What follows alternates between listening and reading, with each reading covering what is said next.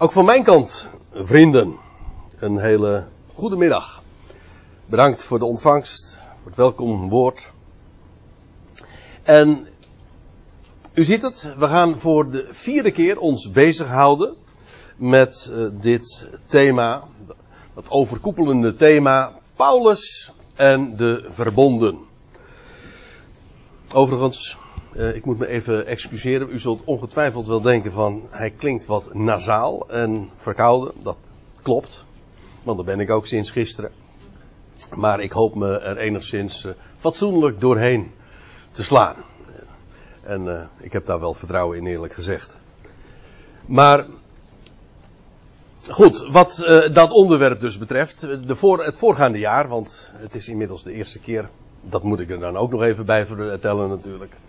Het is de eerste keer dat we elkaar hier dan weer in het nieuwe jaar treffen. En uh, wij doen elkaar geen beste wensen, maar wij vertellen elkaar een goed bericht. Toch? Dat is het allermooiste wat je kunt doen. En daar heb je ook werkelijk wat aan. Vorig jaar hebben we ons drie keer bezig gehouden met dat onderwerp. Wat Paulus te zeggen heeft over de verbonden. In de brieven die Paulus dan ondertekend heeft met zijn naam. En ik zeg dat er even bij, omdat de Hebreeënbrief uitdrukkelijk daarbij dus buiten beschouwing gelaten wordt. Want daar wordt heel vaak ook over verbonden gesproken. Maar dat doen we uh, deze serie dus niet. De eerste keer, om nog eventjes uh, dat in herinnering te roepen. We hebben het gewoon in de volgorde waarin het in de brieven zo genoemd wordt. Uh, tot dusver besproken. Het lijkt me ook de meest handige manier. We zijn begonnen toen met Romeinen negen. Waar Paulus een, een opsomming geeft van alle voorrechten en zegeningen die aan de Israëlieten zijn gegeven. Romeinen negen vers vier en vijf. En een van die zegeningen, die voorrechten die dat volk ten deel zijn gevallen, dat zijn... Dat is de, de verbonden, zo wordt dat gezegd. Aan, aan de Israëlieten zijn de verbonden gegeven. En dan denk je toch in de eerste plaats aan het oude verbond, maar ook het nieuwe verbond. Dus het is niet zo, het oude verbond was voor Israël, het nieuwe verbond is voor de kerk, of zoiets wat er dan in de theologie van gemaakt wordt. Nee, de verbonden zijn voor de Israëlieten. Als er één volk is dat daar speciaal bij genoemd kan worden, dan is, zijn dat de Israëlieten. Die hebben een verbondsrelatie met God in het verleden, in de toekomst als volk ook weer. Zoals geen enkel ander volk dat kent. Nou ja, je zou kunnen zeggen dat alle volkeren uh, betrokken zijn in het verbond dat God ooit sloot met, A, met Noach. En daarbij als teken het de regenboog gaf. Dat klopt. Maar dat is alle volkeren. Als er één speciaal volk is waarmee verbonden zijn gesloten, dan zijn dat de Israëlieten. Dat was Romeinen negen. De, voor, de keer daarop, dat was de tweede keer dus. Toen hebben we ons eh, eigenlijk een hele bijeenkomst bezig gehouden met Romeinen elf. Waar je leest over de volheid van de natie. En die zal ingaan en... En, de, en gans Israël gered zal worden. En dan staat er ook, en dan zal de verlosser uit Sion komen. En dit is mijn verbond met hen. En dat ik hun zonde niet meer zal gedenken. Dat is het nieuwe verbond. Dat, dat kan niet missen. En uh, met dat gedeelte hebben we ons toen bezig gehouden. Vervolgens de derde keer, de laatste, de vorige keer dus. Toen hebben we ons bezig gehouden met, ja, ook weer speciaal het nieuwe verbond. Want dat is wel zo'n item wat Paulus dus heel vaak in zijn brieven noemt. En hij refereert daarmee aan Jeremia eenendertig. Aan de profeet Jeremia, die dat al had aangekondigd. Dat ooit ter vervanging van het oude verbond, dat God sloot met het volk Israël bij de berg Sinaï, een nieuw verbond gesloten zou worden. En Paulus spreekt daarover. In eerste Korinthe elf hebben we ook genoemd. En dan spreekt hij over de beker van het nieuwe verbond. En de betekenis daarvan. tweede Korinthe drie, dat is met name dan het hoofdstuk geweest. In mijn Bijbel staat er ook gewoon boven het oude en nieuwe verbond. Daar heeft Paulus het in dat hele hoofdstuk over. En dat hebben we dus ook uh, be, ja, bestudeerd. We hebben dat vers voor vers ook eens nagegaan. Paulus zegt dus nogal wat over de verbonden. Een van de dingen die daarbij ook uh, naar voren kwamen, uh, met name ook de laatste keer, is dat de relatie die de gemeente, de ecclesia, uh, dat uitroepsel dat God zich vandaag in onze dagen dus verzamelt, die heeft een nog veel intiemere relatie tot haar Heer. Uh, tot ons, wij hebben een veel intiemere relatie tot onze Heer, namelijk als, dat is geen verbondsrelatie, zoals een man en een vrouw dat hebben in een huwelijk. Nee, het is een relatie van één lichaam. Hoofd en lichaam. Dat is van een nog hogere orde. Dus hoe groot het voorrecht dat eh, ook is dat Israël ten deel zal vallen in dat nieuwe verbond. Het voorrecht dat de gemeente ten deel valt is, overtreft dat nog, nou ik zou haast zeggen oneindig. Wij maken deel uit, eh, en dat is zo ontzagwekkend groot, wij maken deel uit van de Christus. Hij het hoofd, wij de leden, het lichaam. Maar dat heet ook gewoon de Christus. En daarmee de hoogste positie in gans het heelal. En dat is het lotsdeel uh, wat wij zullen ontvangen. Dat is dan ook alles wat aan de Christus toekomt. En wij delen daarin. Wij zijn daarin het complement of de aanvulling van het hoofd. Nu, vanmiddag, ga ik u meenemen naar de Galatenbrief. Daar wordt maar één keer over het verbond gesproken. Nee, over verbonden gesproken. En dat is in Galaten vier. En dat is in een passage waarin Paulus spreekt en schrijft over Hagar en Sarah en een, een gelijkenis of een allegorie, ik kom daar straks nog even op terug, bes, beschrijft en ook laat zien hoe een geschiedenis in het Oude Testament, in zijn dagen tweeduizend jaar eerder dus, en voor ons vierduizend jaar geleden, hoe daar een dubbele bodem in gelegen is en dat het een diepere betekenis heeft en daarover spreekt Paulus. Hagar en Sarah, een bekende geschiedenis, maar daar zit nog zoveel meer in. Dat is wat Paulus verklapt, wat Paulus dan verklapt, ja. En dan zeg ik, um, of dan begin ik eigenlijk in vers eenentwintig, en dan moet ik er, dat moet ik er dan nog even bij vermelden. Ik ga er even gemakshalve van uit dat ik een klein beetje weet wat de achtergrond is van de Galatenbrief. En zo niet, dan wil ik dat in, in, in twee, drie zinnen uh, gezegd hebben. Onder de Galaten, waar Paulus gepredikt had, uh, waren mensen na zijn heen gaan, of na zijn vertrek, waren mensen binnengekomen en die gingen de gemeenten judaïseren. Zo, dat is het woord wat Paulus ook gebruikt. Verjoodsen. Hij wilde, die wilde de, de gelovigen onder de wet stellen. En dat betekent dat zij gingen uh, de besnijdenis promoten. En uh, ik zal u vertellen, dat waren echt goede argumenten hoor. Of nou ja, ik, dat, daarmee suggereer ik alsof het uh, echt daadwerkelijk ook doorslaggevend is. Zo bedoel ik het niet, maar ik wil wel maar zeggen, ze kwamen echt wel uh, beslagen ten ijs. Het waren geen kinderachtige uh, verzinsels zomaar. Het wa- Men zei bijvoorbeeld, ja wij zijn toch, wij zijn zonen van Abraham. Wij, zijn ki- wij delen in de zegen van Abraham. Nou, als wij nou kinderen van Abraham zijn, dan zouden wij toch ook uh, besneden moeten worden. Dat, want dat was toch wat God had gezegd tegen Abraham. Nou, dat is wat zij dus beweerden. En vandaar ook dat zij de besnijdenis promoten. En niet om... Zij, dat moet ik er ook uh, nog even dan bij zeggen. Niet omdat zij beweerden dat je anders niet gered kan worden. Want die, die kwestie was al lang ook beslist. In Handelingen vijftien, uh, dat is die vergadering die, uh, die ooit in Jeruzalem was gehouden. Met Paulus en, en de twaalf. En toen al was er vastgelegd en besproken en afgesproken, de natieën zijn vrij van de wet. En het is niet zo dat door uh, wetsbetrachting een mens gered wordt. Dat, die kwestie was eigenlijk al, al, al lang besloten, uh, beslist. Maar er kwam een subtielere opvatting, deed zijn intrede.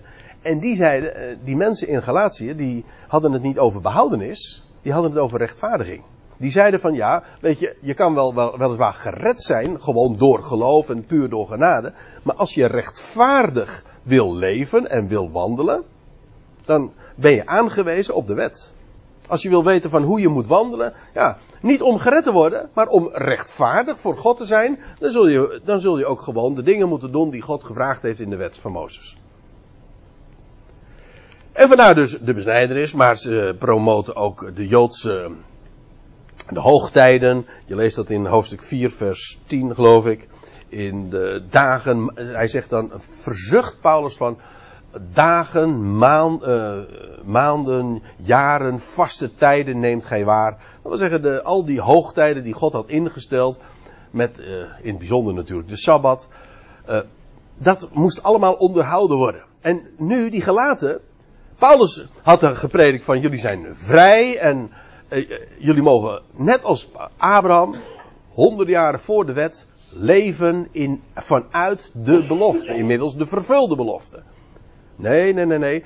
Eh, deze Galatië, die predikers daar in Galatië, die judaïserende predikers, die zeiden nee, nee, je moet eh, om rechtvaardig te zijn de besnijdenis onderhouden. En ook al die Joodse hoogtijden en de kosher wetgeving in verband met eten en drinken. Nou ja, noem maar op. Zij wilden de, ju- de, de, de natieën judaïseren. Dat betekent letterlijk verjoodsen.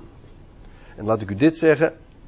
Dat wat toen beweerd werd daar in Galatië door deze predikers. En waar Paulus zo obsternaat over is. En verbaasd is. Hoe is uh, hoe, jullie, wie heeft jullie betoverd? Uh, zegt hij, uh, en hij zegt ook zelfs, uh, het is ge- wat nu gepredikt wordt, dat is geen evangelie. Hij gaat er echt, wij zouden zeggen, met gestrekt been in. Dat is, uh, die, die boodschap die daar gepredikt wordt, jullie wijken af van het evangelie en daarmee anathema. In feite, hij, hij, hij legt een vloek op die boodschap. Zo is het. Want het is namelijk genade of het is geen genade. Een beetje genade bestaat niet. Zij wilde... Nou zegt Paulus dit. Zeg mij nu, die jullie die onder de wet willen zijn. Hij had in het voorgaande al uitgelegd waarom dat buiten de orde is. En bijbelse argumenten gegeven waarom dat ook niet klopt. Dat had hij al inmiddels gedaan. Nu gaat hij dat illustreren aan de hand van een geschiedenis uit de wet. Dat wil zeggen uit de boeken van Mozes, meer speciaal uit het boek Genesis. Dus hij had het al aangetoond. Hij had al bijvoorbeeld in Galaten drie, ik, misschien dat ik er nog eventjes op terugkom, maar in Galaten drie had hij bijvoorbeeld al verteld van ja, Abraham, Ab, Abraham die leefde in vrijheid. En het zou nog honderden jaren duren voordat de wet aan het volk Israël gegeven werd bij Sinaï. Dat betekent dus Abraham en Isaac en Jacob, die leefden niet onder de wet. Nou, zo, en die wet, die is er, dat legt hij dan ook uit, die wet is vierhonderddertig jaar later gekomen, nadat de belofte aan Abraham was gedaan, maar dat was niet omdat, omdat de belofte daarmee vervangen werd, nee, er, er werd erbij gevoegd, totdat, het had dus een beperkte houdbaarheid, totdat het zaad van Abraham zou komen, het beloofde zaad. En nou ja, en nu zijn wij niet meer onder de wet. Dus wat Paulus in Galaten drie uitlegt. Hij had het dus uitgelegd, aangetoond, beargumenteerd. Nu gaat hij iets anders doen. En hij gaat nu weer naar de wet toe. Hij zegt, jullie, zeg mij, jullie, die, on, die onder de wet willen zijn. Terwijl ze het nooit waren. Hij, hij praat ook niet tegen Joden. Die onder de wet stonden. Nee, zij, zij, hij praat tegen mensen uit de natieën die nooit onder de wet hadden gestaan. En nu wordt dit... En nu... En nu ja, ze waren gelovig geworden en nu werden ze geplaatst onder de wet. Absurd. Nou, dat had hij aangetoond. En nu zegt hij... Luisteren jullie niet naar de wet? En... Dat is dan wel interessant, want de wet... Ja, dat is hier een, een, een, de vertaling van een Grieks woord, hanomos. En... Uh, de... Ja, de wet. Maar als je het vanuit het Hebreeuws beluistert. Uh, dat is dat uh, Torah, maar Torah, dat is eigenlijk onder, dat heeft te maken met het werkwoord onderwijzen. De wet is dus eigenlijk een onderwijzing. Hij zegt, luisteren jullie niet naar de wet? Jullie willen leven onder de wet, maar daarmee demonstreren jullie dat jullie niet luisteren naar de wet. Die wet is namelijk helemaal niet aan jullie gegeven. Niet om gered te worden, dat is nooit, überhaupt nooit het geval geweest. Maar ook niet om rechtvaardig te leven of dus om rechtvaardig te zijn. Dat is helemaal niet aan de orde. En nou gaat hij dat illustreren aan de hand van een geschiedenis uit de wet. Dat wil zeggen, uit de boeken van Mozes. De wet kan soms een hele, ja, afhankelijk van de context, uh, diverse toepassingen hebben. Het kan slaan op alleen de, de Mosaïsche wetgeving bij Sinaï. Het kan ook slaan op alle boeken van Mozes. En in, dat is in dit geval de betekenis. Dus ook Genesis. En het kan zelfs een aanduiding zijn van heel de, het Oude Testament. Dus wat wij dan ja, het Oude Testament of de Hebreeuwse Bijbel noemen. Maar hier gaat het dus duidelijk over het boek uh, Genesis. Dat blijkt ook wel, want nou zegt hij, want er staat geschreven. Nou, en dan weet je het, dat, uh, dat Abraham twee zonen had. Aha, het gaat dus over de geschiedenis van Abraham. Nou, waar vind je die? Bij Abraham, uh, in, uh, in het boek Genesis. Uh, Abraham had twee zonen. Ha, en het is heel boeiend, zoals Paulus dit nu uh, ook aan de kaak stelt. Want die predikers, ik zei u al, in Galatië, die beroemden zich erop dat zij zonen of kinderen van Abraham waren. Dus wij zijn, zij zeiden van zichzelf, ik ben een zoon van Abraham. Ja, zegt uh, Paulus nu. Maar hoe was het ook alweer? Abraham had twee zonen. Welke zoon? Over welke zoon heb je het? Want Abraham had twee zonen. Eén van het dienstmeisje. Zo staat het er letterlijk. Inderdaad, dat was een slavin, maar Paulus noemt het eigenlijk een dienstmeisje. U weet, deze weergave, dat is een nogal letterlijke vertaling, dus daarom zeg ik het ook gewoon zo. Hij had twee zonen, ja, later heeft hij trouwens nog meer zonen gekregen, en we weten allemaal natuurlijk dat hij zeven zonen had. Negen. Hè? Hè? Negen hadden we. Negen? Ja. In de Urker vertaling? Bij Ketura heeft hij heel veel... Uh, ja, vijf andere dacht ik hoor. Maar goed. Ja, in, uh, later heeft hij... Uh, nou ja, dat is trouwens nog de vraag. Uh, bij Ketura heeft hij in ieder geval nog een aantal andere zonen ook gekregen. Maar die... Uh, daarover heeft hij het natuurlijk hier niet. Hij heeft het hier over de, de, de geschiedenis van Hagar en, uh, en Sarah. Daar staat Abraham had twee zonen. Over die geschiedenis gaat het. Eén uh, van het dienstmeisje... En dat was, zij had de naam Hagar, en dat is interessant, zij kwam uit Egypte, wat ook vind ik wel typologisch interessant is, want Egypte staat in de Bijbel altijd voor het land waar Israël in slavernij zoveel jaren, uh, waar ze zoveel jaren onder slavernij hadden gebu- uh, een gebukt bestaan hadden geleden. En daar kwam Hagar vandaan. Je leest dat al in Genesis twaalf, dat Abraham daar in Egypte was en daar uh, ook uh, slavinnen uh, verkreeg. Afijn, uh, dat was de afkomst van, uh, van dat meisje. En die een zoon kreeg. Maar hij had er ook één vanuit de vrije vrouw. De vrouw die dus niet in dienst was, maar zijn eigen vrouw en in vrijheid was. De vrije vrouw. Maar, zegt hij dan, die vanuit het dienstmeisje is naar het vlees verwekt. Of naar vlees verwekt. Ja, dat is duidelijk. En wat bedoelt hij daarmee? Nou, dat was eigenlijk een typisch menselijke constructie. Zoals dat ging. Je leest dat ook in Genesis zestien. Maar laten we er even naartoe gaan. Dan lees je in Genesis zestien vers één. Sarai nu, de vrouw van Abraham, schonk hem geen kinderen. En zij, Sarai, had een Egyptische slavin. Van wie de naam was Hagar. En Sarai zei tot Abraham, zie toch, Jahweh heeft mij niet vergund te baren. Ga toch tot mijn slavin. Aha, ja, Sarai, ze was, verstor- ze was sowieso een onvruchtbare vrouw. Inmiddels had ze ook een uh, hoge leeftijd bereikt. En nu geeft zij dus de suggestie van, uh, aan Abraham. Uh, ga nu maar tot, uh, heb gemeenschap met de, onze slavin. Want ja, uh, God heeft het mij niet vergund om uh, te baren. Misschien zal ik uit haar gebouwd worden. Dat wil zeggen, het kind wat zij dan ter wereld zou brengen, zou dan op haar naam komen te staan. Of eigenlijk zou dan de vervulling zijn van Gods belofte. Dat wordt je misschien, vind ik in dit geval ook wel veelzeggend. Want daar zit al in de onzekerheid. Het is typisch een menselijk bedenksel. Zij stelt vast, nou, ik ben, uh, ik ben niet meer in staat om, te, om een kind te krijgen.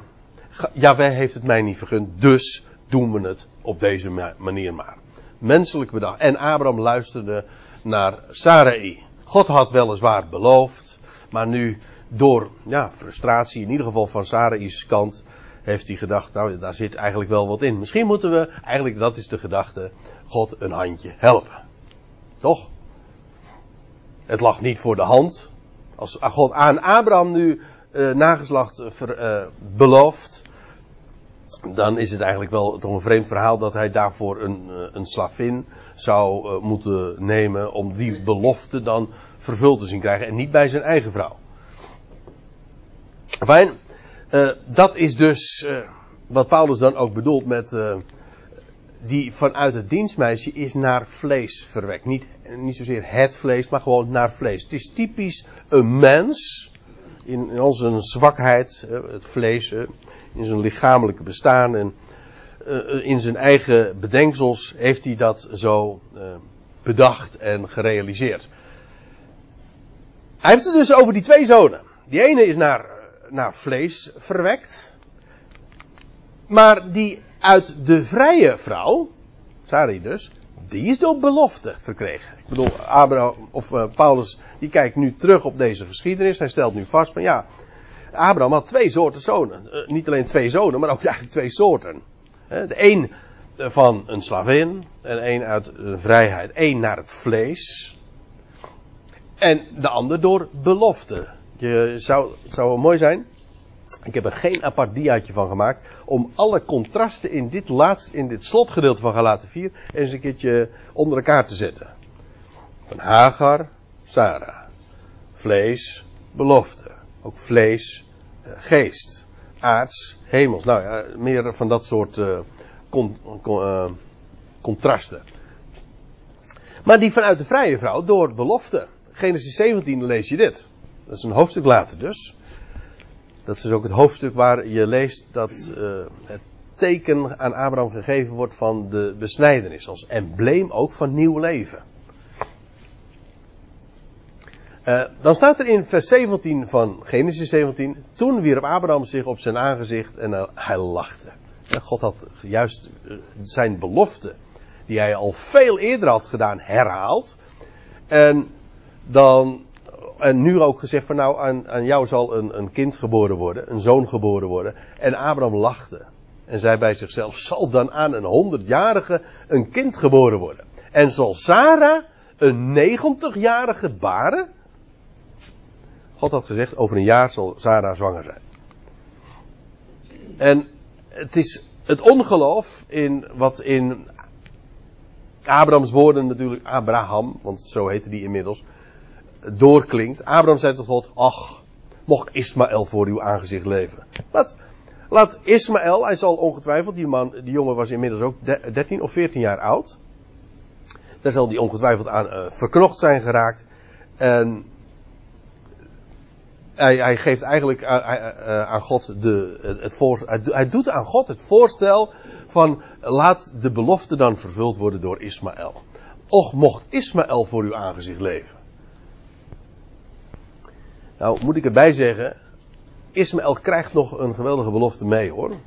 Als ook als die later weggestuurd wordt, dan worden geweldige dingen ook desondanks over hem gezegd. Maar dat is nu even niet het onderwerp. Want als het gaat om de belofte die God had gedaan, zegt God, nee, Niet Ismaël. God zei, nee, maar uw vrouw Sarah zal u een zoon baren. En jij zult hem Isaac noemen. Jitschak, dat betekent dus ook lachen. Waar het lachen, het lachen, dat aanvankelijk het lachen van ongeloof was. Een beetje haast van, dat van spot. Van dat kan toch niet. En het zal toch niet zo zijn dat. Uh, uiteindelijk wordt het het lachen van bij God zijn alle dingen mogelijk. En God verwekt ook leven uit de dood. Abraham was daar het embleem van, Sarah ook. Hun lichaam was, uh, hun beide lichamen waren in die zin verstorven. En God zegt, jij bent impotent, maar ik ga opstanding in jouw lichaam realiseren. Dus een prachtige typologie zie je daarin ook in de seksualiteit doorkomen. God verwekt nieuw leven door opstanding. En door Sarah, uw vrouw Sarah zal een zoon baren. En je zult hem de naam uh, Jitschak, hè, dus Isaac geven. Oftewel lachen, vreugde. Ook alle menselijke onmogelijkheden en bezwaren en argumenten worden allemaal wam, zo van tafel geveegd. Die blijken dus niet ter zake te zijn, want God zegt, ik ga het zo doen. En dat is geen kwestie van menselijk vermogen. Het is juist zo, uh, God begint daar waar de mens aan het eind is. Ik zeg wel, ons plafond, dat is zijn vloer. Waar wij helemaal aan het eind gekomen zijn, daar zegt God, dat is, dat is mijn startpunt. En daarmee zet hij dus natuurlijk ook het vlees uh, buiten werking. Feitelijk is dat ook wat gesymboliseerd wordt in die besnijdenis. Want dan wordt gewoon het mes in het vlees gezet. Om vervolgens de vrucht te openbaren. Enfin, uh, dat, is, uh, dat zijn die andere versen in Genesis zeventien. En jij zult hem de naam Isaac uh, geven, of uh, je zult hem Isaac noemen. En ik zal, niet, uh, iedere keer hè. Ik zal mijn verbond met hem, niet met, Isaac, met Ismaël, wat het voorstel van Abraham was. Ik zal mijn verbond met hem oprichten. Tot een eeuwig verbond. Voor zijn nageslacht. Niet dat van Ismaël. Dus volstrekt helder. Uh, de ene is een uit of naar vlees. Of in overeenstemming met vlees verwekt. De andere door belofte. God had het beloofd. Dus het komt erop op neer dat aan Abraham helemaal geen opdracht werd gegeven. Het was niet zo, ja, er wordt gezegd, gij zult een vader van vele volkeren worden. Maar dat betekende niet van, jij moet vader van vele volkeren worden. Want Abraham kon namelijk niet, hij was impotent, wat trouwens ook letterlijk betekent onvermogend. Hè? De potentie is eigenlijk het, het vermogen. Hij was niet in staat tot. Nou, uh, God belooft aan Abraham. En uh, er, was, er, waren, er was helemaal geen opdracht. Alleen, uh, het wordt aangezegd, je vrouw Sarah zal, o, zal over een jaar zwanger zijn. Vind ik trouwens een, mag, een prachtig voorbeeld ook van hoe het woord gij zult, hè, die, uh, niet per se de betekenis heeft van je moet, maar je zult. Als een aanzegging, als een belofte. Je zult een vader van vele volkeren zijn. Nou, en dan zegt Paulus, als hij dan even deze, kort deze geschiedenis heeft neergezet over die twee zonen. Hij veronderstelt kennelijk als bekend ook dat, die, dat het bekend was daar ook in Galatië. Per slotverrekening, die mensen, de predikten de wet. Dus ja, zij waren vertrouwd ook met, met de besnijdenissen en alle achtergronden daarvan ook. Nou zegt Paulus dit. Deze dingen, over Hagar, Sarah, Ismaël en, uh, en Isaac, die zijn zinnebeeldig. In het Grieks staat hier het woordje, een woord dat wij allemaal kennen als een, een verbastering, maar het is nog duidelijk uh, te zichtbaar, als allegorie. Allegorese. Hè? Een allegorie. En een allegorie, dat, daar zit het woordje alle in en dat betekent anders. Denk maar aan ons woordje allochtoon. Hè? Dat is een, uh, iemand uit een ander land. Autochtoon is uit hetzelfde land. Nou ja, er zijn heel wat woorden trouwens waar, uh, waar dit in zit. Maar dat betekent anders. Weet ik er nog zo één te bedenken? Nee, niet zo gauw ter plekke. Maar in ieder geval, uh, dit betekent anders. En dat, dat Gorio, dat heeft nog weer te maken met het woordje agora. Wat plein betekent. En vandaar ook de gedachte van openbaar spreken. En allegorie is dus eigenlijk, het is anders gesproken, anders gezegd. En vandaar ook zinnebeeldig, een metafoor. Als je spreekt, Paulus, wat Paulus hier ook doet, is een allegorie. Hij, hij, moet ik trouwens wel bij zeggen, uh, sommige mensen zeggen van ja, de Bijbel moet je lezen als een allegorie. Hè, als een, uh, bijvoorbeeld ook die geschiedenis van, of dat nou van Adam en Eva of van Hagar en Sarah. Als een, het is een allegorie, het heeft een zinnebeeldige betekenis. Maar dan bedoelt men dat het... Uh, de zinnebeeldige betekenis, de letterlijke betekenis vervangt. Dat wil zeggen, het is niet echt gebeurd, het is niet historisch, het is niet echt waarachtig uh, ge, uh, heeft dat plaatsgevonden. Nee, het is alleen maar een, een verhaal met een bepaalde beduiding. En dat is niet zoals allegorie werkt. Allegorie wil zeggen dat een geschiedenis werkelijk heeft plaatsgevonden, maar dat daar een diepere laag onder zit. Wij zouden zeggen... Het is, trouwens elders ook, het is een type van, het typologisch. Deze geschiedenis is typologisch. Alleen, Paulus gebruikt het woordje type wel, maar niet hier. Hij gebruikt hier het woordje allegorie. En dat betekent dus zinnebeeldig. Als u trouwens een Statenvertaling of een, nou een M B G-vertaling staat, uh, hierin is een diepere zin gelegen. Neem me niet kwalijk.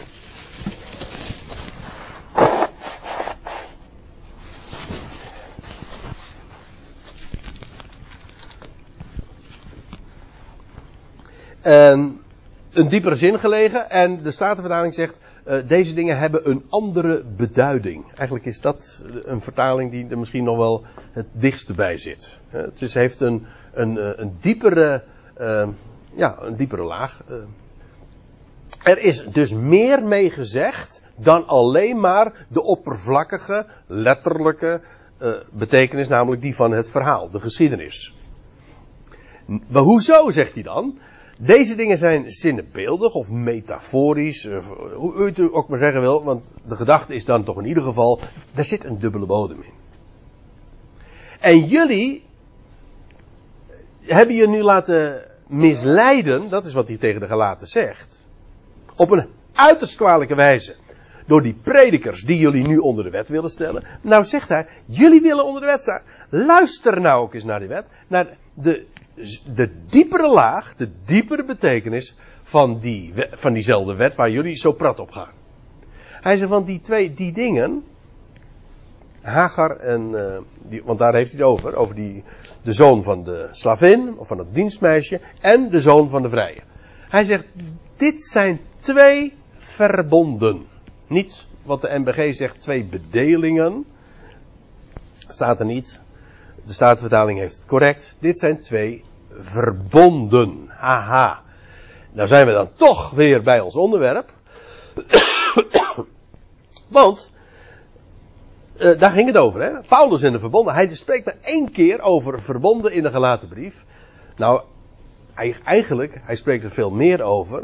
Alleen het woord verbond en verbonden gebruikt hij maar één keer. En dat is hier dus. En hij zegt dus... Die Hagar en Sarah, dat, dat, die beelden, zinnebeeldig, metaforisch, allegorisch, twee verbonden uit. Hier zie je trouwens ook weer, dus niet het idee van het verbond, dat uh, wat zo uh, in de mond bestorven ligt van, uh, van, uh, van, het, van het Calvinistische denkers, het verbond, nee, twee verbonden. En hoezo? Twee verbonden. Nou, je voelt hem al aankomen, want eigenlijk die inleiding was al duidelijk. Uh, maar hij gaat het nu uh, ook expliciet maken. Dat is boeiend hoor. Hij zegt één van de berg Sinaï. Je hebt dus twee verbonden. En één van, uh, één is, één van die verbonden is die van de berg Sinaï. En dan zegt hij erbij, ja ja, vergis u niet, die tot slavernij baart. maar dat Paulus hier op de teentjes trapte van die gasten daar in Galatië. Hij, maar, en Paulus wist toch echt heel donders goed waar hij het over had. Want er was, zo had hij de Galatenbrief ingeleid, dat er niemand zo uh, een ijveraar ooit is geweest van de wet als hij zelf. Hij had het in het Jodendom verder gebracht dan velen van zijn tijdgenoten. Hij was een fanaat.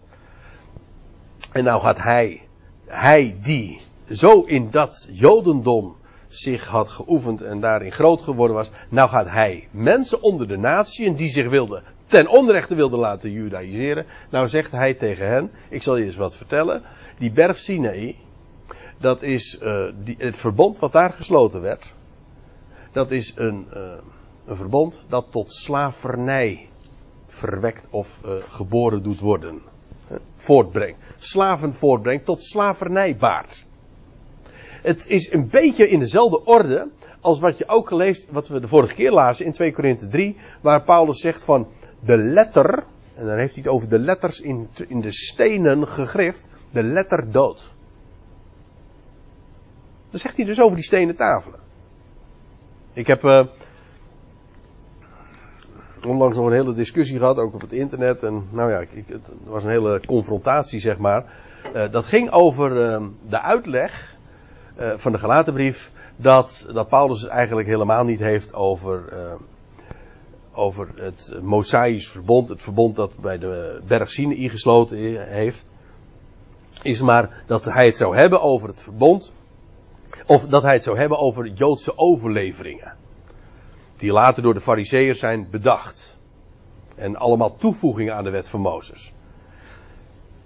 En wa- waarom zegt men dit? Wel, om dat daarmee aan te geven, uh, wij, uh, wij moeten niks hebben van al die latere toevoegingen aan de wet van Mozes, maar de wet van Mozes onderhouden we wel. En dan zegt men van ja, in die Galatenbrief, daar heeft Paulus het helemaal niet over, die, over de berg Sinaï en over het verbond daar, dat daar gesloten werd. En dat is zo'n kromme uitleg. En nou, elke bladzijde wordt dat tegengesproken. Maar ik moet u zeggen, ik vind dit ook een formidabel hoor. Paulus zegt hier gewoon over de berg Sinaï, dat, wat daar, dat verbond wat daar gesloten werd, dat, dat baart tot slavernij. Hij zegt dat, kijk, en dat is Hagar. Dat wil zeggen, zinnebeeldig.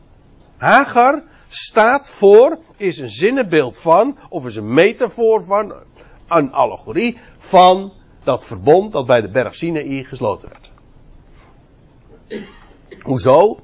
Nou, je leest het eigenlijk al in Genesis negentien, dat het echt naar, ook naar het vlees is.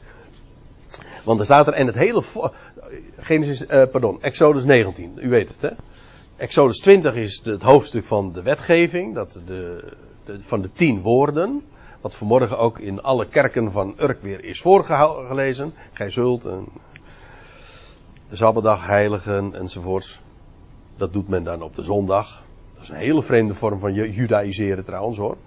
Daar, zij, zij pleiten nog daar in die Galatiërs. Bij, onder de Galaten werd nog echt gepleit voor de wet van Mozes. Later in de kerkgeschiedenis is er weer een, een hele andere vorm van judaïseren gekomen. En dat is dat men die hele wet van Mozes zelfs uh, veranderd heeft. En de Sabbat werd de zondag en de besnijdenis werd de doop. Maar, en... Uh, priesterlijke gewaarden werden weer op een andere manier ingevuld. Maar in feite ook allemaal judaïsering. Allemaal judaïsering. Alle rituelen die in de kerk, zeg maar, in de Rooms-Katholieken, maar ook in de protestantse, in mindere mate. Maar net zo goed, ook qua hoogtijden en gewoonten, worden allemaal teruggevoerd naar de wet van Mozes. En dus men staat gewoon ook weer onder de wet. En dat betekent dat die hele boodschap van Paulus in de Galatenbrief hoogst actueel is. En dus net zo goed daar ook op betrekking heeft. Even dit. Uh, bij die berg Sinaï, net daarvoor af, aan voorafgaand, had Israël plechtig, unaniem, verklaard. Ik lees het voor, Genesis achttien, negentien vers acht. En het hele volk antwoordde eenparig. Alles wat Jahweh gesproken heeft, dat zullen wij doen. Dat is een belofte. Een gelofte, zo u wilt. Alleen geen belofte van God. Maar dat is de belofte die de mens doet. En aanzegt. En, uh, een, hij doet de gelofte. Alles wat God zegt, dat gaan wij doen. Hier, het hele volk heeft dat plechtig verklaard. En daarmee ook beloofd. Dat zullen wij doen. Nou, dit is slavernij. Dit is, dit is vlees. Dit is niet, dit is niet wat Israël honderden jaren vanaf Abraham gedaan had. Ze hadden de belofte van God gekregen en daar moesten ze mee doen. En nu staan ze bij de berg Sinaï en nu zeggen zij, uh, niet, is het niet meer de belofte van God? Nee, nu gaan zij een, zelf een gelofte doen aan God. En dat is tricky, dat is slavernij. Dat is ook dood, de letter dood. Want dan verwacht je het namelijk van vlees. En Paulus zegt er nog bij, Hagar nu is de berg Sinaï in Arabië. Dat is wel een mooie hoor. Uh, want uh, het woordje Arabië komt er twee keer voor in het Nieuwe Testament. En wel twee keer in de Galatenbrief. Eerst had in, een, in hoofdstuk één vers zeventien had Paulus al over deze locatie gesproken, over Arabië. Weet u wat? Paulus was daar ooit geweest, in Arabië. Net nadat hij geroepen was daar op de weg naar Damascus, dan lees je, hij is niet te raden gegaan met vlees en bloed, maar hij zegt, ik ben linea recta naar Arabië gegaan. Want de Heer had hem namelijk nog een heleboel te vertellen. En hij is dus ook rechtstreeks onderwezen door Christus zelf. Uh, dat is leuk, dus dat betekent dat uh, ooit Israël bij de berg Sinaï in Arabië was en daar een godsopenbaring kreeg. Maar Paulus heeft ook een godsopenbaring gekregen en is geïnstrueerd en onderwezen daar in Arabië. Nou, uh, ja, nou je, je leest in ieder geval, hij, hij zegt ik ben, uh, ik ben naar Arabië gegaan. En vervolgens zegt hij van, en vervolgens uh, ben ik naar uh, weer Damascus teruggekeerd. Galaten één vers zeventien, ik ben naar Damascus teruggekeerd. En toen ben ik Drie jaar la, of uh, na, drie jaar, na verloop van drie jaren ben ik naar uh, Jeruzalem gegaan. En dat betekent dus dat hij, uh, nou ja, misschien, uh, dus ja, hij heeft ook nog enige tijd in Damascus uh, gepredikt, lees je. Nou, laten we dat op een half jaar houden, en dan is hij tweeënhalf jaar in Arabië geweest. Maar goed, je zou ook kunnen zeggen dat het, in ieder geval uh, maximaal drie jaar, laat ik het zo zeggen. Want na, in, na verloop van drie jaar keerde hij, of ging hij weer uh, opnieuw naar Jeruzalem. Waar hij trouwens moeite mee had. En dan gaat hij ook uitleggen, ja, ik ging niet naar Jeruzalem, zegt hij er dan bij, om door, door, die, door Petrus of zo onderwezen te worden. Nee, hij zegt, ik, ik, ik heb geen van, in Jeruzalem heb ik geen van de apostelen gezien. Nou ja, Jacobus heb ik gezien, de broeder des Heren, zegt hij. En... Uh, Petrus. En ik ben vijftien dagen bij hem geweest om hem mijn verhaal te vertellen. Dus niet om onderwezen te worden door Petrus. Nee, omdat ik aan Petrus mijn verhaal kon doen. Om dan maar aan te geven van dat zijn hele bediening helemaal los staat van Jeruzalem. En hij, hij is rechtstreeks door de Heer zelf gekozen en, en onderwezen. Nu trouwens nog iets, maar dat, dat kan ik alleen maar heel kort even aanstippen. Ik kan niet anders dan daar nog even op wijzen. Want dit is op zich toch wel een spectaculaire mededeling. Dat Paulus hier zegt dat de berg Sinaï in Arabië is. Want dat is anders dan gewoonlijk wordt aangewezen. Ik weet niet of u ooit wel eens een keertje een reis hebt gemaakt naar, uh, naar uh, het Catharina-klooster in de... In de... Hoe noemen ze dat? Het Schiereiland. Nou, laat ik hier het, dit... De, hoe wordt het ook alweer genoemd, joh? De penen... Hè? Nee, de Negev is dit. dit is, nou ja, men noemt dit de Sinaï-woestijn, maar het heeft nog een speciale naam. Als schiereiland, zeg maar. En dan wordt... Eh, hier ligt het Catharina-klooster. En dit wordt alom aangewezen als de locatie waar eh, eh, de Sinaï lag. En waar het volk eh, de wet heeft gekregen. Maar er is een heel uh, andere plek om aan te wijzen. En uh, als u het mij vraagt, uh, veel overtuigender. En dat is dat de berg Sinaï hier ergens in ieder geval in Arabië heeft gelegen. En, en dat in ieder geval hier niet. Dit is geen Arabië. Arabië ligt hier. En dan is Israël door de Rode Zee getrokken, niet hier door die moerassen, wat men al, alom zegt. Nee, echt door de Rode Zee, dat is hier, de Schelfzee. De Rode Zee is hier, daar, tegenwoordig ligt daar Nuweba.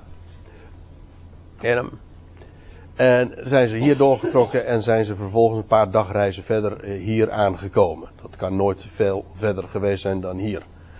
En uh, dat is een heel boeiend onderwerp. Waar dat precies is geweest, want er zijn allerlei andere aanwijzingen ook, dat dat inderdaad ook klopt. Ook in verband met de hele beschrijving in het boek Exodus. Maar u begrijpt, als ik me daarop ga richten, of als we daar uitgebreider op ingaan, dat, dan voert dat een beetje te ver van ons onderwerp af. Maar het feit dat Paulus zegt, de berg Sinaï ligt in Arabië, is eigenlijk, geo, als je het archeologisch bekijkt, is een hele sensationele, spectaculaire mededeling. En er, is, er wordt alom zomaar aan voorbij gegaan. En deze locatie komt, uh, mijn inziens, absoluut niet in aanmerking dat, uh, als zijnde de, uh, de berg Sinaï of de plaats waar het verbond met Israël gesloten zou zijn. Maar dan moet je dus echt hier aan deze kant wezen. Nou, uh, genoeg hierover. Ik, ik lees even verder, want uh, Paulus vervolgt, Hagar nu is de berg Sinaï in Arabië. Het staat op één lijn met het huidige Jeruzalem. Want, zegt hij, dat is in slavernij met haar kinderen. Kijk, dan zie, dan zie je dus ook hoe typologie werkt. Ik vind trouwens nog iets, het loutere feit dat Paulus dit zo naar voren brengt. Deze typologie, hè, van die geschiedenis van Hagar, Sarah, en dat hij dan vertelt van, ja, Hagar, dat staat voor de, uh, voor de berg Sinaï, dat slaven voortbrengt. Kijk, het feit dat hij dat zo uitlegt, en sterker nog, hij legt dat, Paulus legt het niet alleen maar zo uit, er ligt stilzwijgend zelfs nog het verwijt in van, zeg mij, jullie die onder de wet willen zijn, luisteren jullie niet naar de wet? Met andere woorden, jullie hadden dit eigenlijk zelf kunnen bedenken. Want het staat er toch al geschreven. Feitelijk zegt hij daarmee, luisteren, kijken jullie niet, of luisteren jullie niet typologisch naar die schrift? Dus het is niet zo van, uh, dat men zegt dat wel eens, hè, over ty- typologie, nee, dat is, dat is maar niks, daar, daar mag je eigenlijk niet mee bezighouden. Ja, nou oké, okay, Paulus doet het wel, maar dat wil niet zeggen dat wij dat ook mogen doen. Nee, het feit dat Paulus hier feitelijk die Galaten uh, kwalijk neemt, dat zij zelf deze conclusie niet hadden getrokken, daarin ligt besloten dat typologie niet alleen maar iets is wat, nou ja, wat Paulus mocht doen. Nee, hij veronderstelt zelfs dat wij het ook zouden doen. Dat we zo ook de schrift typologisch zouden lezen. Of zo u wilt, allegorisch. Met, er zit een diepere laag in. Het is niet zomaar oppervlakkig. Alles heeft een diepere zin en betekenis. En zo legt Paulus dat ook uit in verband met Hagar. Hij zegt, die Hagar, dat staat op één lijn met, zo, zo noemt hij het eigenlijk ook letterlijk in, in het Grieks, op één lijn met het huidige Jeruzalem. Hagar is een type van het huidige Jeruzalem. Hoezo? Nou, dat is ook in slavernij met haar kinderen.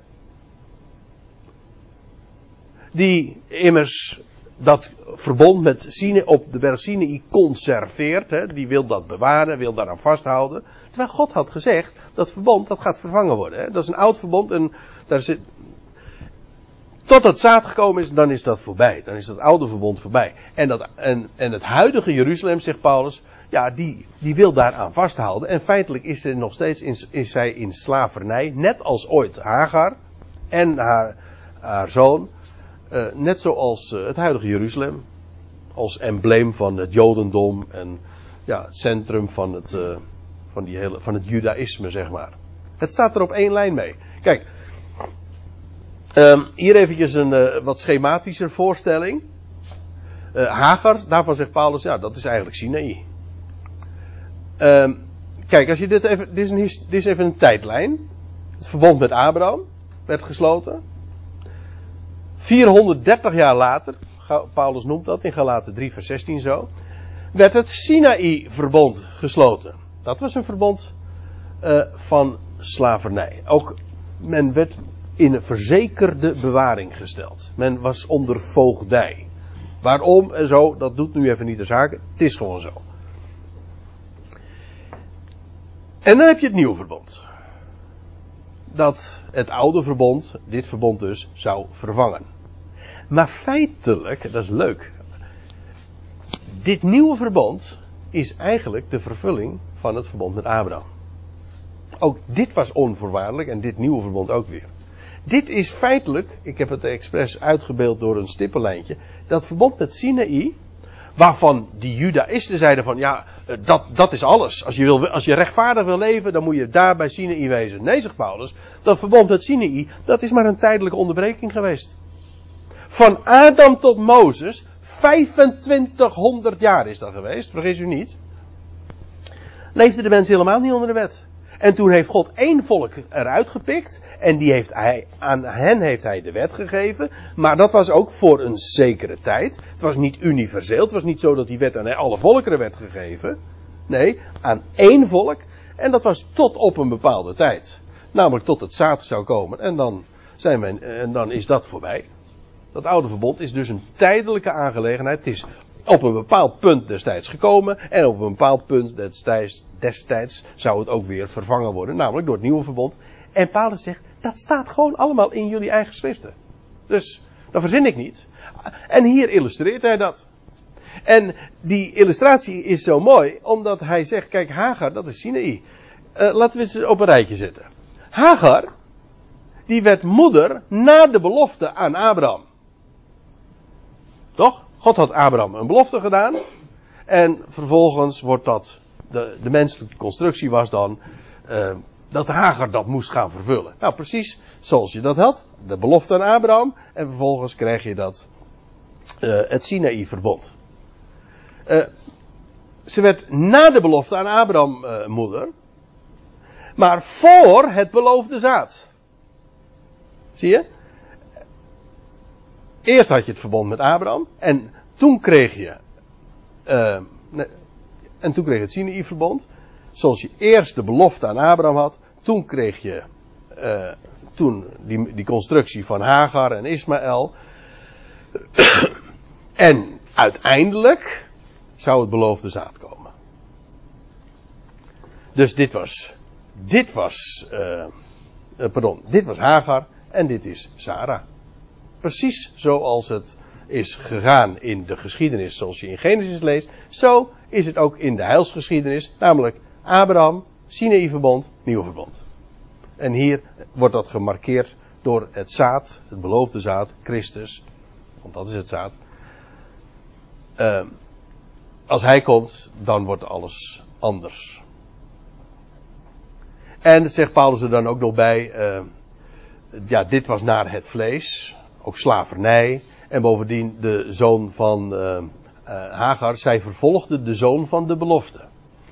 Zoals dat uh, in de dagen van Paulus uh, sindsdien ook zo is. Uh, zij die naar het vlees religie bedrijven. Ja, die kunnen niks met de prediking van de belofte van Abraham. En dat het allemaal vrij is. En genade en puur om niet. Dat zijn de vergelijkingen die Paulus dus maakt. En dan zegt hij... Dus hij heeft eerst gesproken. Ik moet eventjes... Hij spreekt dus over Hagar. Hij zegt, dat staat op één lijn met het huidige Jeruzalem. Stad, Jodendom, met de tempeldienst enzovoorts. Hij zegt, maar het is in slavernij. Ze zijn heel drukdoende.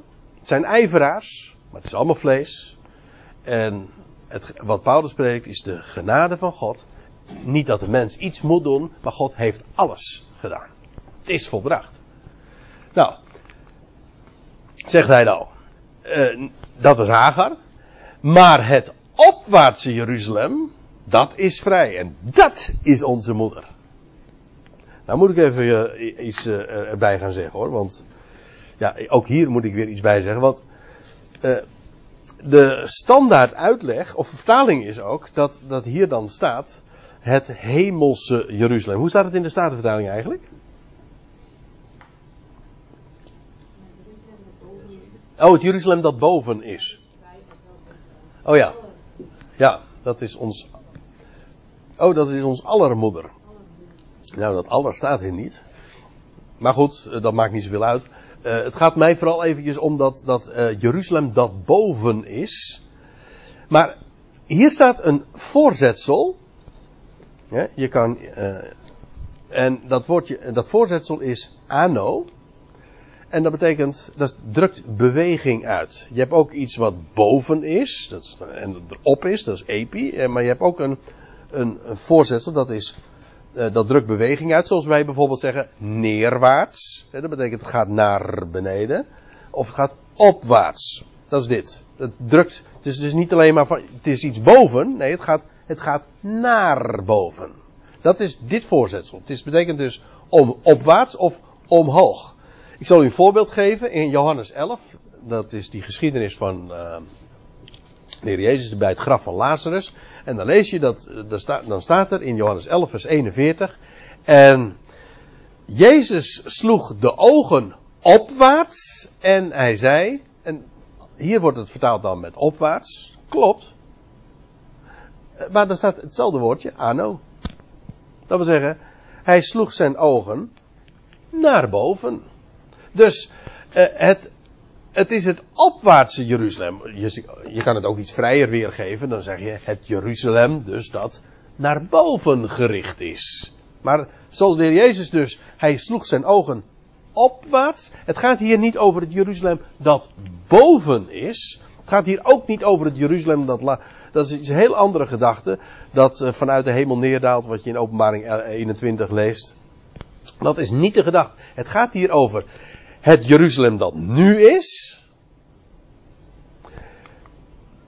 Ja, de tegenstelling is, in vers vijfentwintig, het Jeruzalem dat nu is. Het tegenwoordige Jeruzalem.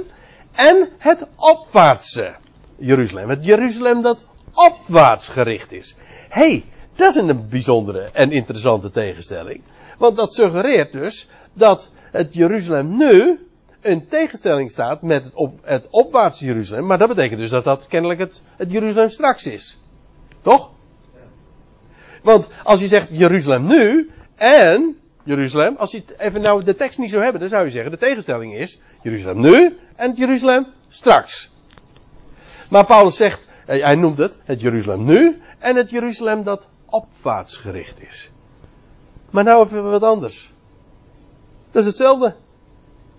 Want het Jeruzalem straks, dat is de stad die God straks gaat herstellen en dat opwaarts gericht is zal. Dat zal inderdaad naar boven kijken en het van hem verwachten.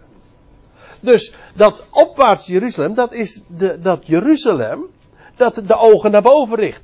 In feite was dat in Paulus' dagen ook het geval. Nou, maar dat was een overblijfsel. Straks zal de stad gewoon als geheel de Here kennen, de Here dienen, opwaarts gericht zijn, het allemaal van hem verwachten. Nou, en daarover heeft hij het. Het opwaartse Jeruzalem, dat is vrij.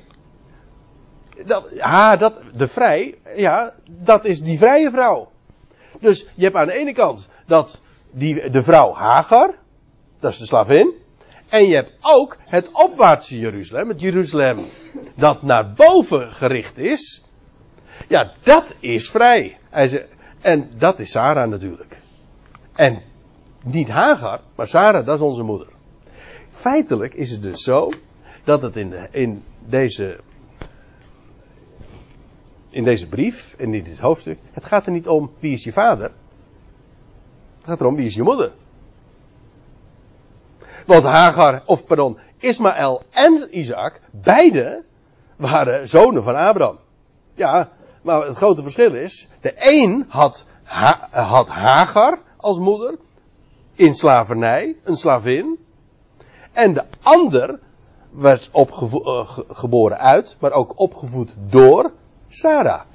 De belofte. Wat God doet. Wat opwaarts gericht is. Wat het hele, Hagar die moest aan, aan de gang. Beroepsmatig al, want ze was een slavin. Sarah niet, ze was vrij. Ze hoefde niet te werken. Die had alleen de belofte van God gekregen, je zal moeder worden. Ja, maar kan ik helemaal... Nee, hoeft ook helemaal niet. Dat ga ik allemaal voor je regelen. Kijk, dat is maar makkelijk, hè. Dat is het. Dat is geweldig. Maar dat is, dat is de belofte die Sarah had. En Paulus zegt nu van... Ja, dat je hebt Jeruzalem nu, dat is Sarah. Uh, pardon. eventjes terug te blikken, draaien. Je hebt het Jeruzalem nu, dat is Hagar, dat is slavernij. En je hebt het Jeruzalem dat opwaarts kijkt. Dat is natuurlijk het Israël, dat is het Jeruzalem straks. En, en het Jeruzalem dat op, omhoog kijkt, dat is vooral de gedachte. En ja, dat wordt, die wordt getypeerd door de vrije, door Sarah. En Sarah, dat is onze moeder, niet Hagar. Onze moeder, wij worden geboren uit Sarah, zegt Paulus, uh, uh, nieuw leven, genade. En we worden daar vervolgens ook door opgevoed. Want, ja, en nou kom ik echt een beetje in problemen. Want ik zie dat het... Uh, uh, hoeveel versen hebben we nog te gaan? Hè? Heel vaak. Ja, dat weet ik wel. Wat maakt er nou uit? Dat is ook zo, want ik, ik, kom, hier nog, uh, ik kom hier nog vaker. Je bent, nog niet, je bent niet zomaar van me af hoor, in twintig achttien hoor. Maar uh, ik zit even uh, te, maar af te vragen nu ter plekke hoe ik dit nu het beste even kan... Uh... Ja.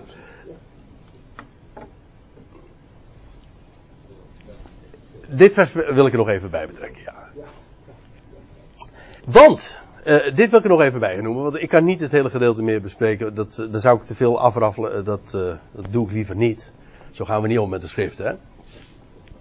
Uh, maar even nog dit. Want kijk, Paulus had dus gezegd van, ja, dat opwaartse Jeruzalem, uitgebeeld door Sarah, dat is de vrije, dat is onze moeder.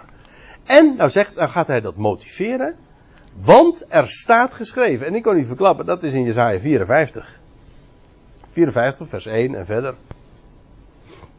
Kijk het maar na. Trouwens, nou ga ik even een open deur intrappen. Dat is na Jezaja drieënvijftig. Ja. Maar uh, uh, voor uh, de kenners onder ons, die weten, ah, Jezaja drieënvijftig. Maar dat is dat hoofdstuk dat Israël de belijdenis op de mond neemt van dat ze hun Messias hebben verworpen. Hè? Wij, wij achten hem allemaal als een door God geslagene, maar om onze overtredingen werd hij doorboord. Dat is Jezaja drieënvijftig. En Israël zal die woorden eenmaal in de lippen ne- op de lippen nemen. En belijden. En pal daarop krijg je Jezaja vierenvijftig dus. En dan staat, want er staat, wees blij, jij onvruchtbare die niet voortbrengt. Dat is wat een onvruchtbare natuurlijk is. En dat is hier in beeld ook Sarah. Die niet in staat was, die verstorven was. En die Sarah... Dat, ja, die Sarah, zeg ik het goed, deze vrouw, deze vrije, deze vrije vrouw, zij is een type van Israël dat alsnog vrucht zal dragen. Nu niet, maar straks wel. En dat wordt in, in Jezaja vierenvijftig ook aangekondigd. En dat de onvrucht, dat Israël, de onvruchtbare natie, alsnog vrucht zal dragen, zal voortbrengen. Wees blij, onvruchtbare, die niet voortbrengt. Barst uit en roep. He? Een, een, een, een kreetslaken, hier van vreugde en gejuich. Jij die geen barensweeën hebt. Met andere woorden, jij hebt nooit een kind voortgebracht, maar geen zorg. Breek uit in gejuich, want jij was dan weliswaar de onvruchtbare en je bracht geen vrucht voort en nieuw leven, maar je zult het doen. Die, terwijl je dat nooit gekend hebt. Want velen, zo vervolgt Jezaja vierenvijftig dan, want velen zijn de kinderen van de eenzame. Meer dan van haar die de man heeft. Ik hoop dat u er nog een beetje bij bent. Maar eh, wat hier geprofeteerd wordt is dit. Jezaja profeteert hier tot Israël. Dat in een huwelijksrelatie met God stond. Ze hadden de man, maar ze waren onvruchtbaar. Ze stonden onder het oude verbond. Jezaja sprak dit allemaal uit tijdens het oude verbond. En hij zegt, jullie zijn nu onvruchtbaar, maar straks, als jullie de belijdenis van Jezaja drieënvijftig in de mond zullen hebben genomen, dan zullen jullie in gejuich uitbreken. En dan zullen jullie vrucht voortbrengen en nieuw leven. Dan zullen jullie ook met recht opwaarts gericht zijn. Een, een Jeruzalem dat opwaarts gericht is. En zo ook uh, de vervulling van de belofte krijgen die jullie zijn gedaan. En uh, dat spreekt dus ook van de zegeningen van het, uh, van, het, uh, van het komende vrederijk. Nou, Paulus zegt dan, jullie nu broeders zijn evenals Isaac kinderen van de belofte. Met andere woorden, net zoals Isaac ooit een kind was van de belofte, jullie ook. Niet in slavernij, maar volstrekt vrij. Deel ook, deel ook uitmakend van het beloofde zaad. Van, wij zijn Isaac. Wij maken deel uit van het zaad van Abraham. Maar, nou, nou pak ik het toch nog eventjes erbij. Vijf minuten meer of minder. Hè? We hebben de tijd, per slotverrekening. Uh, ik, zal, ik zal toch uh, dan uh, wat enigszins snel doen. Maar net zoals destijds hij die naar het vlees verwekt wordt, Ismaël, hem die naar de geest verwekt was, vervolgde, zo ook nu. Ja, wat, wat lees je van Ismaël? Wat deed hij ook alweer? Je leest van, hij spo, uh, Hagar, van Hagar en Ismaël, je leest dat als eenmaal dan Isaac gespeend wordt, dat uh, Ismaël hem bespotte. En Hagar ook. En dat wordt dan hier vervolging genoemd. Vervolging hoeft helemaal niet altijd met bloed te zijn en vermoord enzovoort. Het kan ook gewoon de tegenstand, de afwijzing, de spot zijn. Hè, die je van godsdienstige zijde krijgt. Nou, Paulus zegt, zoals het toen was, Hagar, Sarah, Ismaël, Isaac. Hij zegt, zo is het ook nu. En Paulus wist waar hij het over had, want zijn hele leven heeft hij het zo ondervonden.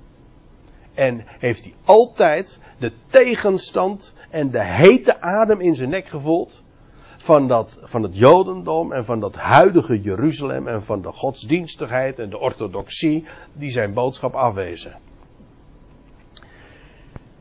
Dus zoals toen was, hij zegt zoals nu nog steeds. Maar wat zegt de schrift? Weet je wat je daarmee moet doen? Hij zegt, wat zegt de schrift? Drijf uit het dienstmeisje en haar zoon. Weg ermee. Zo was het. Oké, okay. Ze krijgt een zegen mee. En Ismaël ook, dat is waar. Maar waarom? Drijf het me- dienstmeisje uit en haar zoon. En pa- de, de hint is duidelijk, hè, voor die Galatiërs. Verwijder dat zuurdeeg van, van die judaïseerders. Al die mensen die de wet prediken. Weg ermee. Dat is een vervloekte boodschap. Daar moet je afstand van nemen. Drijf uit die slavin en haar zoon. Want de zoon van het dienstmeisje zal absoluut geen lotbezit, geen erfenis ontvangen met de zoon van de vrije vrouw. Oh, uitgesloten. Het is het een of het ander. Het is wet of genade. Niet een mix daarvan. Die twee horen niet in één tent. Weg. Het is een scheiding. Het een kan niet met het ander. De slavernij en de vrijheid die, die dulden elkaar niet. Daarom, zegt Paulus, dat is de conclusie dan, broeders, wij zijn geen kinderen van een dienstmeisje, of zo u wilt een slavin, maar van de vrije vrouw, van Sarah dus. Dat is onze moeder. Zij is onze moeder. En wij worden niet alleen maar door genade verwekt en behouden, maar wij leven ook uit genade. En niet door verplichte rituelen. Van je moet eerst dit doen om bij onze kerk en onze club te horen. En je moet dat doen. Of je moet eerst wel uh, gedoopt worden. Of uh, allemaal rituelen. Ongeacht wat. Dat is allemaal judaïsering. In een verdunde vorm. Maar niettemin. Het is allemaal slavernij. Het is een religieus, religieuze lasten. Broeders, we zijn geen kinderen van een dienstmeisje, maar van de vrije vrouw. En dan zegt Paulus, voor vrijheid maakt Christus ons vrij. Staat dan vast en wordt niet weer met een juk van slavernij vastgezet. Wees zuinig ermee, je bent vrij in hem en je mag leven voor hem zonder last van judaïsering en van geboden en van dat mag niet en dat moet wel en van rituelen en al dat soort lasten. Wij zijn daar vrij van. Weg ermee. En we zo mogen we leven. En dat is precies waartoe Christus ons ook heeft vrijgemaakt. En dat lijkt me wel een aardig punt om hier een uitroepteken te zetten. En daarmee dus ook een punt.